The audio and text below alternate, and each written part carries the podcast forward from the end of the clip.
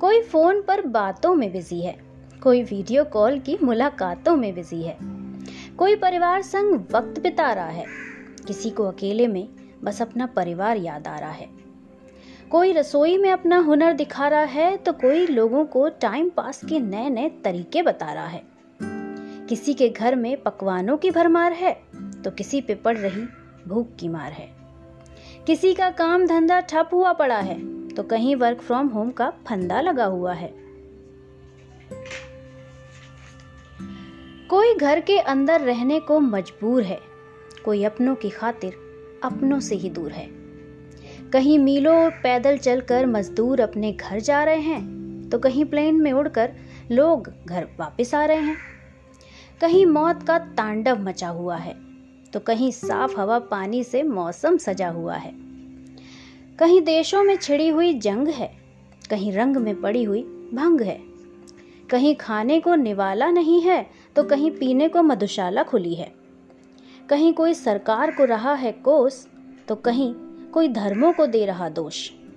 कहीं मीडिया मसीहा बन के है छा रहा, कहीं धर्मों को आपस में लड़वा रहा। कहीं किसी को पल पल की चिंता है तो कहीं किसी को आने वाले पल की चिंता है। साथ ही हाथ बढ़ाना ये सबने सीखा है। पर आज हाथ से हाथ भी ना मिले बचने का बस यही एक तरीका है। ये कैसी बीमारी आई है? आखिर ये कैसा दौर? इतना बुरा तो देख लिया, अब क्या देखना है और? ऐसा क्या गुनाह किया हम सबने जिसकी मिल रही सबको एक सी सजा है? हर कोई सिर्फ़ दुआ ही कर सकता है, क्योंकि इस मुश्किल की नहीं कोई दवा है। तो आओ साथ मिलकर ऊपर वाले को मनाएँ। सब उससे ही फरियाद करें कि इस बीमारी को भगाए। नहीं तो खत्म हो जाएगा उसका ये संसार प्यारा। अब वो ही कुछ कर सकता है, अब वो ही है सहारा।